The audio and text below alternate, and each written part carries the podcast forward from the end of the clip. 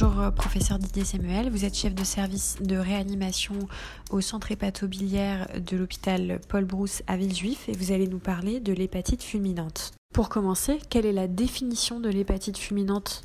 La définition de l'hépatite fulminante est, en 2019 est purement clinique.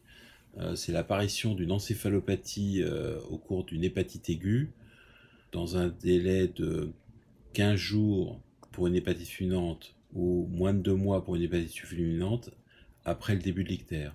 Donc ça fait intervenir euh, dans la définition euh, plusieurs éléments. Premièrement, il s'agit d'une hépatite aiguë et pas d'une hépatite chronique, donc il n'y a pas d'hépatopathie chronique. Deuxièmement, c'est la survenue de l'encéphalopathie qui signe la gravité. Et troisièmement, il y a le délai entre le début de l'ictère et la survenue de l'encéphalopathie qui intervient. Donc en France, on classe hépatite fulminante quand c'est un délai ictérencéphalopathie de moins de 15 jours, subfulminante 15 jours à 3 mois. Les Anglais appellent euh, acute liver failure et ils subdivisent en hyperacute liver failure qui est un délai ictérencéphalopathie de moins de 7 jours, acute liver failure moins de 2 mois et subacute liver failure euh, plus de 2 mois. Donc cette séparation et cette définition est importante pour à plusieurs titres. Premièrement, il est clair qu'il n'y a pas d'élément biologique dans cette définition, mais elle est toujours associée à un effondrement des facteurs de coagulation à moins de 50% de la normale ou un INR à plus de 1,5. Euh, si l'INR et, les facteurs de coagulation sont normaux, c'est que l'encéphalopathie n'est pas d'origine hépatique et qu'elle est due à la prise euh, de somnifères ou d'autres choses.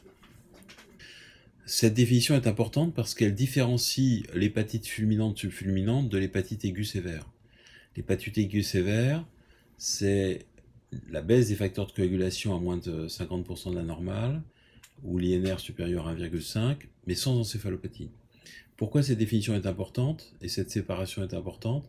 Parce qu'en fait, plus de 95% des hépatites aiguës sévères vont guérir spontanément avec une récupération ad integrum sans aucune séquelle. Alors que un patient qui a une hépatite fulminante subfulminante, il est dans un groupe où la mortalité en l'absence de transplantation est entre 40 à 95% selon les étiologies de l'hépatite. Cette définition est donc absolument essentielle. En quoi consiste la prise en charge thérapeutique de l'hépatite fulminante? Le principe de la réanimation globale, c'est premièrement identifier la cause.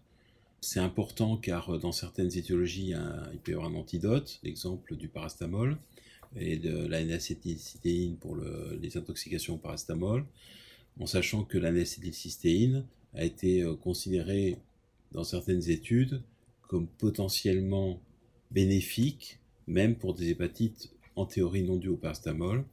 On ne sait pas si c'est dû au fait que beaucoup de patients prennent du parastamol même a une hépatite d'autres causes, ou si c'est un effet vraiment de la N-acétylcystéine.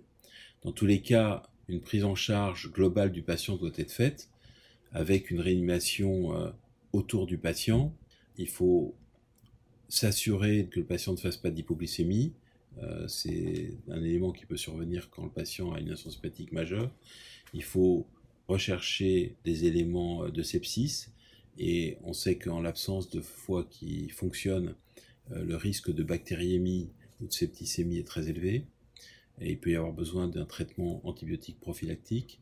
Il faut euh, bien sûr mettre en route toutes les surveillances. Ce sont des patients qui au début peuvent être Glasgow 15 et euh, peuvent apparaître pour certains comme peu réanimatoires, mais il faut être conscient que c'est une maladie qui évolue extrêmement vite et que l'évolution peut se dégrader en quelques heures. On voit ainsi des patients qui ont un TP à 60% passer à, à 10% en moins de 24 heures et un patient pleinement conscient sombrer dans le coma en moins de 24 heures. Ce sont des éléments euh, essentiels à prendre en compte. Dans la prise en charge du patient, euh, l'état neurologique est quelque chose d'important puisque c'est une maladie qui est particulière par le fait qu'elle peut se compliquer en plus de l'encéphalopathie hépatique, d'un œdème cérébral. Cet œdème cérébral est dû à un gonflement des astrocytes cérébraux et donc à une augmentation de la masse parenchymateuse cérébrale, et il se voit plus fréquemment dans les hépatites fulminantes que subfulminantes, ou dans le hyperacute liver failure. En gros, plus ça va vite, plus il y a un risque d'œdème cérébral. Cet œdème cérébral peut précipiter la mort, par engagement du tronc cérébral. Et euh, les moyens pour euh, prévenir cela sont assez modestes. Ça reste pour certains l'hypothermie, pour d'autres les perfusions de manitol, mais il faut dans tous les cas rechercher des signes d'hypertension intracrânienne. Enfin, il faut maintenir les constantes hémodynamiques, ce qui permet également de maintenir la, pression de perfusion cérébrale, surveiller l'absence ou la présence d'une insuffisance rénale, et dans le cas où il y a une insuffisance rénale, euh, nous privilégions plutôt des techniques euh, d'hémodiinfiltration véno-veineuse continue que des techniques euh, d'hémodialyse séquentielle qui sont parfois mal supportées par ces patients. Enfin, en se rappelant que ce n'est pas parce que les patients ont un TP très bas ou un INR allongé qu'il n'y aura pas besoin de forcément des paralysations du circuit. dans tous les cas, si le patient est déjà dans le coma, il faut quand même vérifier qu'il n'y a pas d'hémorragie intracérébrale, par un scanner ou une IRM, et puis prévenir la survenue de l'œdème cérébral et le maintien des bonnes fonctions hémodynamiques. L'objectif global de, la prise en charge, si le patient s'aggrave, c'est de l'amener dans les meilleures conditions possibles à la transplantation hépatique. Et ceci ne doit pas être perdu de vue à aucun moment lors de la réanimation. Quand faut-il envisager un transfert vers un centre de transplantation? Les critères de transfert euh, en centre de transplantation euh, doivent reposer sur plusieurs principes. Premièrement, le transfert doit être précoce et il ne faut pas hésiter à transférer un patient qui va même a de bonnes chances de guérir. Ce n'est pas grave, plutôt que de transférer trop tard un patient qui est euh, déjà très grave au moment où il est hospitalisé.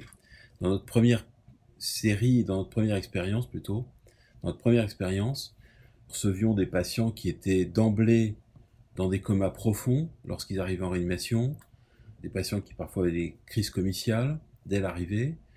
Les possibilités de réanimation dans l'attente de la transplantation hépatique et dans l'attente d'un greffon étaient extrêmement limitées et nous avons dans cette première euh, expérience perdu beaucoup de patients, notamment d'œdème cérébral ou de choc hémodynamique parce que transféré trop tard.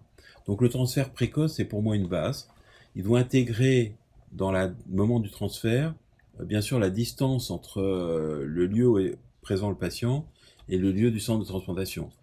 On ne raisonne pas de la même façon si le patient est dans Paris et qu'on doit l'adresser à un autre centre de transplantation, un, centre de transplantation hépatique parisien ou de région parisienne, que si le patient est euh, dans les Antilles ou à l'étranger où il faut intégrer euh, les horaires d'avion, la durée de transport, l'aggravation quasi systématique pendant le transport. Donc euh, le premier message, c'est le transfert précoce. Le deuxième message, c'est de savoir que selon l'étiologie, le pronostic est euh, différent. Heureusement, la plupart des hépatites au paracétamol guérissent toutes seules. c'est les plus fréquentes et en effet, on peut essayer de sélectionner les patients qu'on va transférer en fonction de la dose ingérée et en fonction aussi taux d'élévation de transaminase, de la baisse ou non du taux de prothrombine, de l'existence ou pas d'une acidose, d'une élévation des lactates et euh, de la présence ou non d'une insuffisance rénale. En l'absence de tous ces éléments, on peut éventuellement euh, se donner un peu de temps avant le transfert, mais en restant en contact avec le centre euh, qui, pourra l'accueillir pour la transformation hépatique. C'est ce que je recommande.